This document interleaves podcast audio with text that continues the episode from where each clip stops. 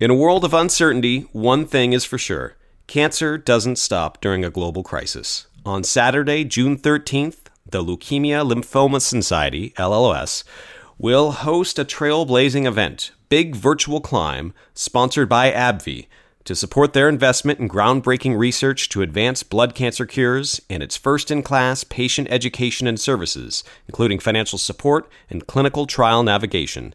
Step up to take cancer down by climbing 61 floors or 1,762 steps, inside or outside, on stairs, on the road, or your treadmill. Climb your way. Join us on June 13th from coast to coast as we come together to climb, conquer, cure. Register at lls.org slash big climb.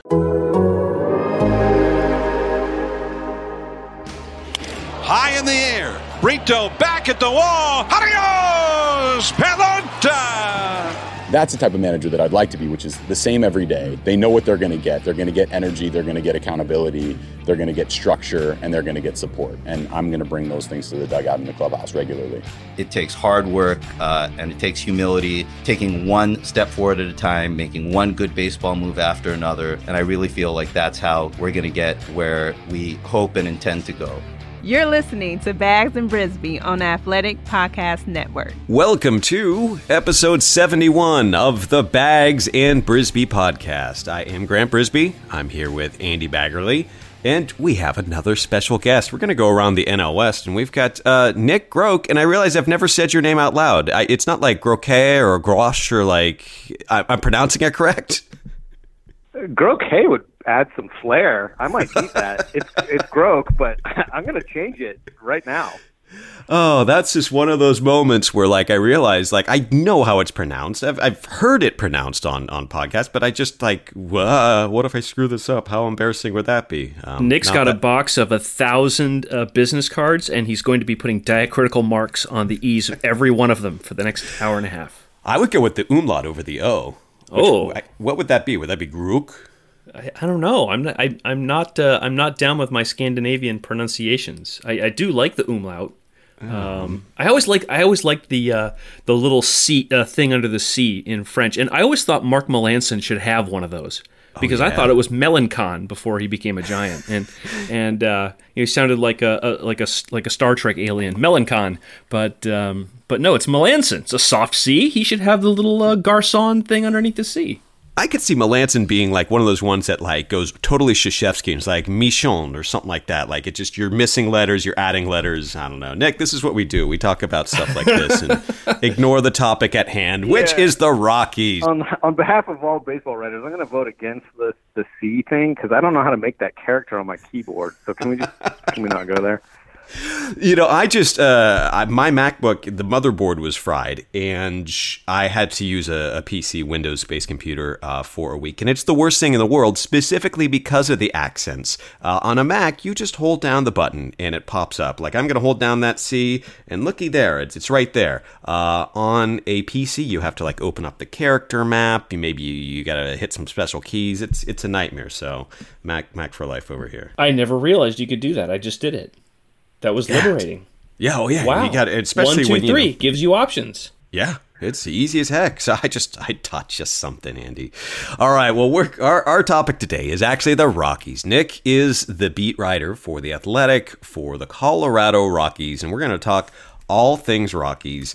And you know, I actually have uh, not let's see, what's the right word? It's not an affinity, it's not a, a, level of expertise, but I wrote the chapter in Baseball Prospectus, uh, the the BP Annual on the Rockies, and my contention is that they have the hardest job in baseball. They have to figure out baseball, which is hard, and then they have to figure out baseball at altitude, which is like exponentially hard. Is am I way off base? Am I reading too much into this, or is that sort of the feeling from your side of the table as well? Yeah, no, they definitely have it's not so much that they have a disadvantage because every team has something that they have to deal with, but theirs is wholly unique. So it's not like they can draw on on any other on the experience of any other team or very much history. I mean, they're only 27 years old, 28 years old. You know, in the grand scheme of things, almost a little bit less than three decades is not that much time And you know, when when they look back at how they've had to handle it over the years, the humidor didn't come into play until 2001. So you know, then now we're only talking about 18 years, 19 years, and they've tried a bunch of different things to make it work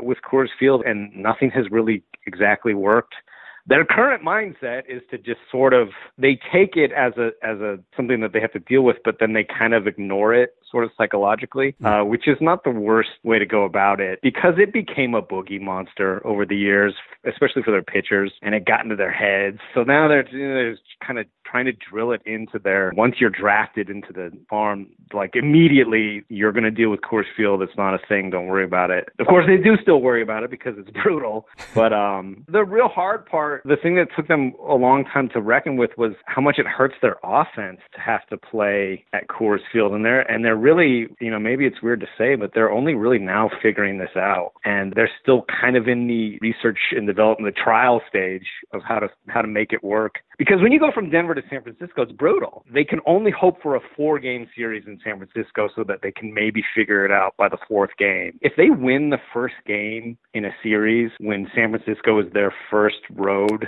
series after leaving Denver, it's basically a miracle. It's a minor miracle. That's the biggest swing that they have from Denver to going on the road is from Denver to San Francisco. It's brutal. They are completely lost almost every time they go there. When Giants fans are watching the Giants go into Coors Field, there's this sense of dread. It's kind of like, oh, you know, and it's what, yeah, nine games a year, 10 games a year in Coors Field. And it just feels like, okay, here we go again. So I'm picking up that it's sort of reciprocal. Like when you come to San Francisco, the fans are going, Oh, come on. This place. Is it like that for the whole road trip, or is it just San Francisco? Does it have like a special place in the House of Horrors? Oh, definitely has a special place. It's the most difficult spot for them. It might not necessarily be their worst road record over the years, but it's the hardest place for them to play. Charlie Blackmon explained this very well. You can get away with stuff a little bit at Coors Field. Coors Field allows you to be a little bit more aggressive because if you swing at a bad pitch at Coors Field and maybe you get some soft contact, maybe you like flare one into the shallow outfield. Like at almost every other park, that's an out. At Coors Field, that's a single.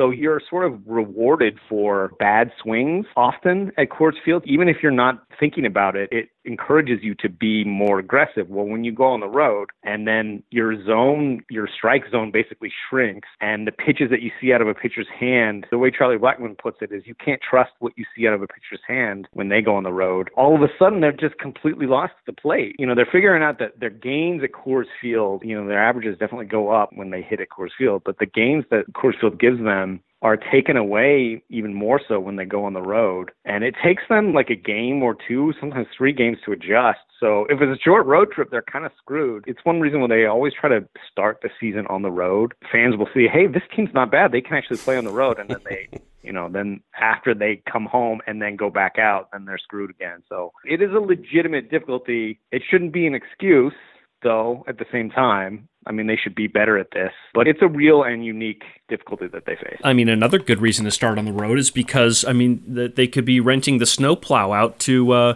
to um, I don't know uh, uh, Boulder that weekend, and and and then uh, no one can clear the field.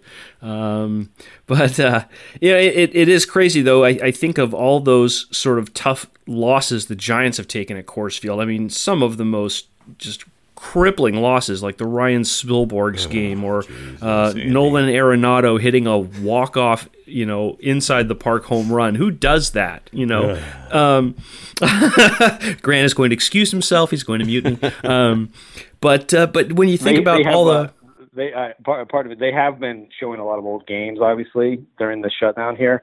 Yeah. And like it seems like a good like two thirds of them are against the Giants. They're right, all highlight right. games, obviously, but but for whatever reason, all the all of their their biggest moments at Coors Field or a lot of them seem to come against the Giants. Yeah, you know, yeah. I know that that Ryan Spilborghs gets uh, a lot of the Giants, uh, uh, our Giants fans are, and that's a memorable one. But for me, the the worst loss I think in, in Coors Field history was 1998. It's the final day of the season. The, the, Giants win. They don't have to go to Chicago to play game 163. And uh, Perez hit a home run, uh, a home run. He had a triple and then a home run off Robb Nen. And um, that's all I'll say about it. I'll let you go on with your question, Andy, but I want to just single that game out as the single worst Coors Field game I've ever watched. That was uh, yeah, and then they backed into that wild card playoff game, and then they played who I forget who they played in the wild card playoff game that year. Who was it again? Yeah, you got me on that one. Oh, it was Steve Trachsel, and he's still holding the ball. He's he he just he just made another pickoff throw to first base. Steve, it was in 1998. You can go home now. I'm a normal brain, and I still think about the the 0-2 pitch that Mark Gardner threw to Gary Gaetti. But I'm normal. You know, that's what most people are thinking about in 2020. Andy, keep know, going with your you know. question. I'm sorry.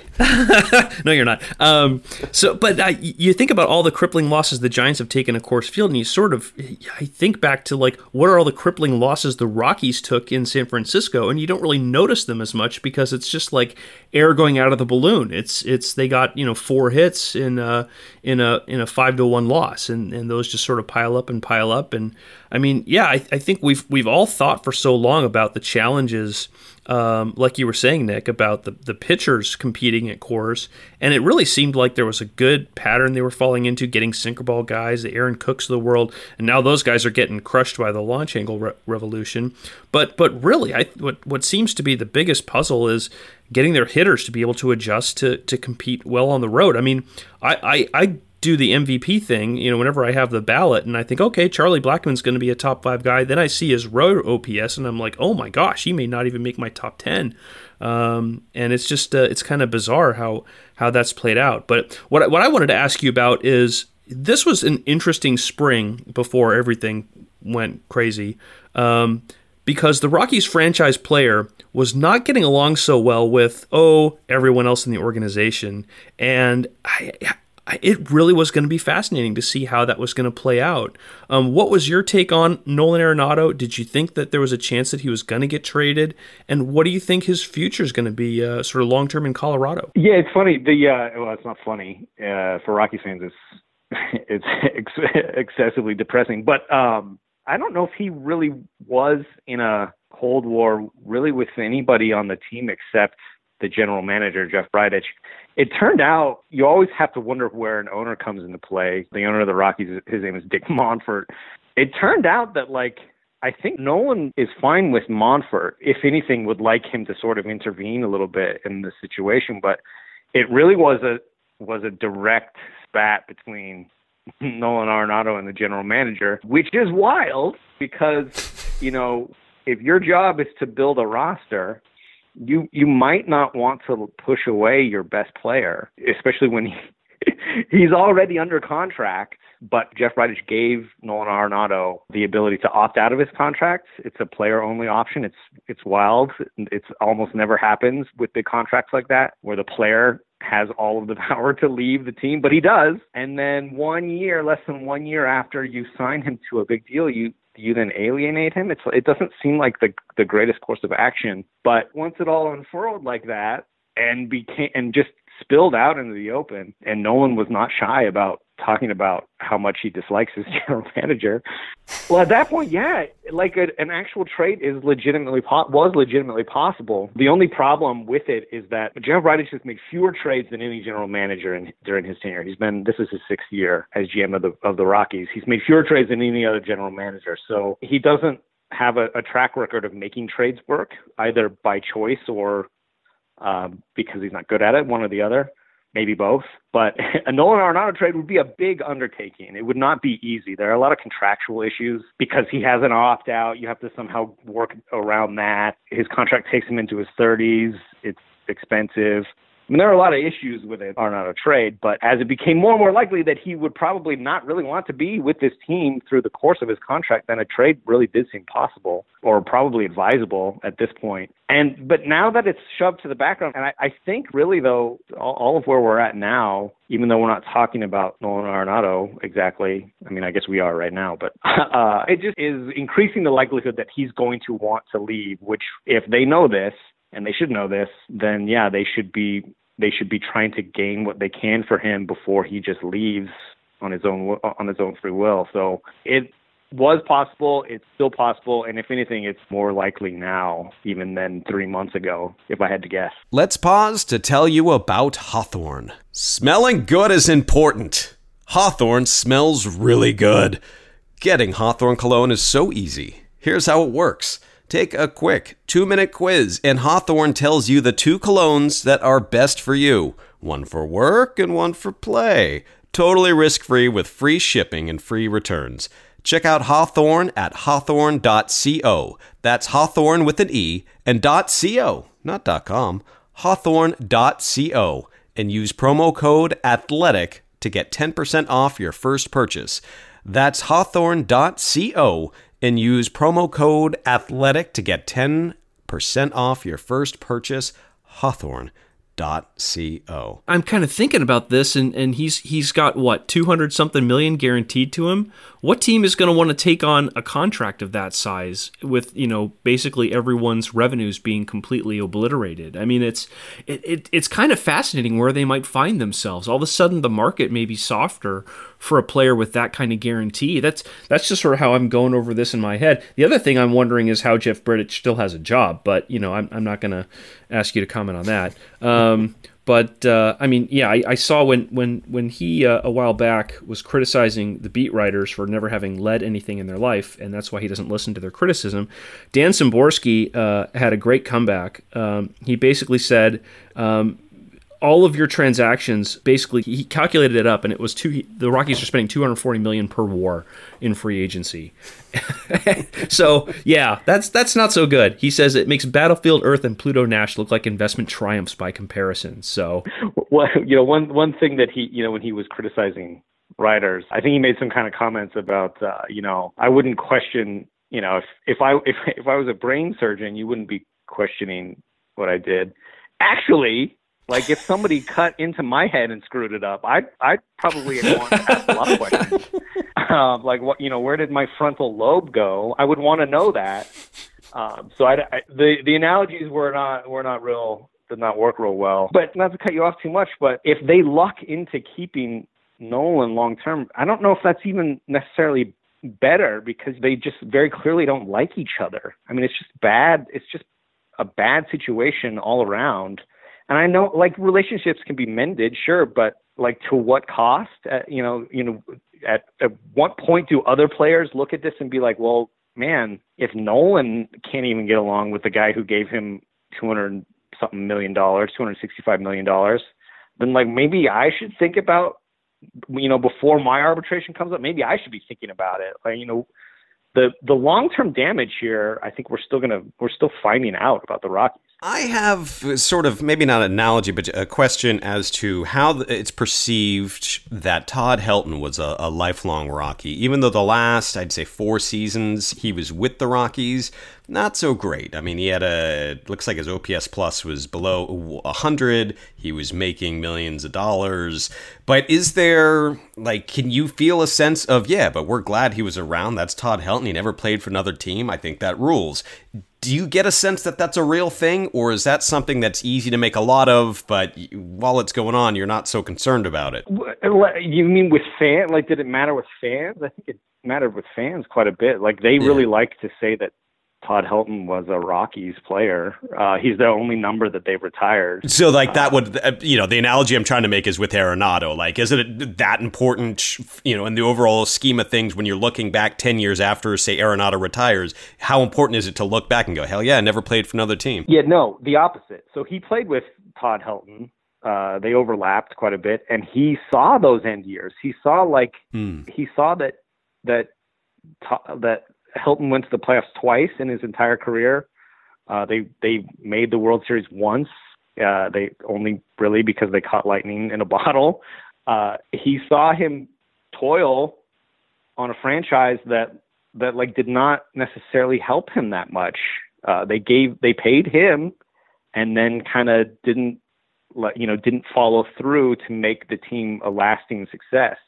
And I think he really like the the lesson that he learned from Todd Helton was that it's not worth it's not your your loyalty is not always going to be reciprocated. Like he mm. saw he saw that Todd Helton had to play out his career on really bad baseball teams, and he's not interested in that. So that's you know when, and he's made this very clear. I, you know, you can sometimes players say that money doesn't matter, and you can kind of shrug it off a little bit, but I mean, he's going to be paid one way or the other. If it, if he ta- if he ends up taking a pay cut, uh, to go to an, another team. To be totally honest, um, unless his agent just like ties him to a chair and says no, I think he would be willing to do that. And uh, you know, especially if he's looking at the the future of the Rockies and being like, well, you guys can pay me and you're not going to pay anybody else, so I'm just going to be on a bad baseball team for the rest of my career. Like, why why bother at that point? Uh, it's just he he is he is seeing you know in his career, Arenado. They've been to the playoffs twice. They've won one playoff game. It was a wild card game. Um, and then they the the momentum that they had from those two seasons was completely lost then last season and the and the and his boss's response to that was to do nothing in the off season. I think it, there's a the frustration right now for him is more valuable than the, money that he's earning if that makes if that makes any sense. That does make sense. And you know when you're bringing up that that Helton finished his career on bad Rockies teams, I clicked on one of them, the 2012 Rockies, and I just it hit me like a punch to the stomach where I, I scroll down and there's Jamie Moyer, a 49 year old Jamie Moyer, and when I'm thinking about pitchers who might succeed in Coors Field, I'm not sure if a 49 year old Jamie Moyer is at the top of that list, but I don't know. Maybe that's just me. Yeah, and he's and he's had to, and then Nolan in turn has had to. You know, there were seasons when he looked at their pitching rotation, and it was, I mean, it's ridiculous. They had Kyle Kendrick on the back end of his career. They had Yohan Flande starting again. Yohan Flande, I think, started multiple games against Madison Bumgarner. That's ridiculous. Like I know you, you have to throw some bad pitchers every now and then, but if you're looking at your roster and you see and you see that those are your matchups, especially within your own division, and Nolan Arenado, oh, he's from Southern California. He's seen how many times the Dodgers have won the division. It's like, man, what? Why am I? What am I doing here? I mean, I I, to, I I totally understand where he might get frustrated by this, especially over the long term. Now that that kind of leads into the point when when the Rockies have had a successful team almost invariably it has to do with their homegrown starting pitching. Like if there is such a thing as a winning Rockies formula, that would appear to be it. In 2007, you had uh, Jeff Francis, Ubaldo Jimenez, uh, Aaron Cook. Uh, in you know now, if you're if you're thinking about a, a good successful Rockies team, you're talking about uh, Jeff Hoffman, Jon Gray, not entirely homegrown, but Kyle Freeland, like you know coming up through the system a little bit. Does that track? Is does it seem like if there is a formula, it's going to be develop your own pitchers? Yeah, no, exactly, and this this is their this is their number one priority overall. Uh, of course, it's easier said than done. They've done it. they've basically done it twice in their history. The 07 rotation was definitely not bad. They were they were a little bit mistimed. Ubaldo was still real young at that point. Um, Ubaldo Jimenez. The first time that they've ever had like basically a lasting homegrown rotation is right now with German Marquez, Jon Gray, Kyle Freeland. The three of them basically that's a pretty good anchor for a rotation. But the problem is, it is so easy to unravel uh, when you pitch half your games at Coors Field, and that's what happened last year.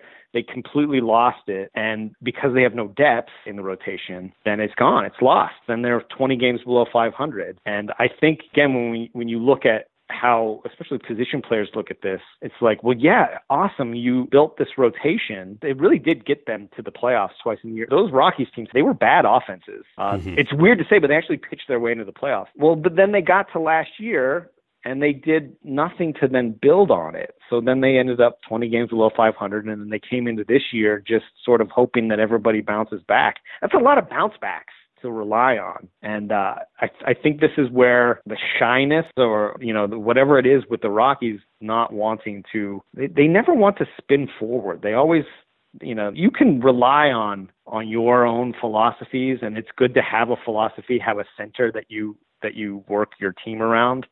But at some point, you have to take a risk. At some point, you have to get aggressive in roster construction, or Otherwise, you're playing, you're basically playing for one playoff appearance every five years, and then you're just going to turn over your own guy. They go to free agency.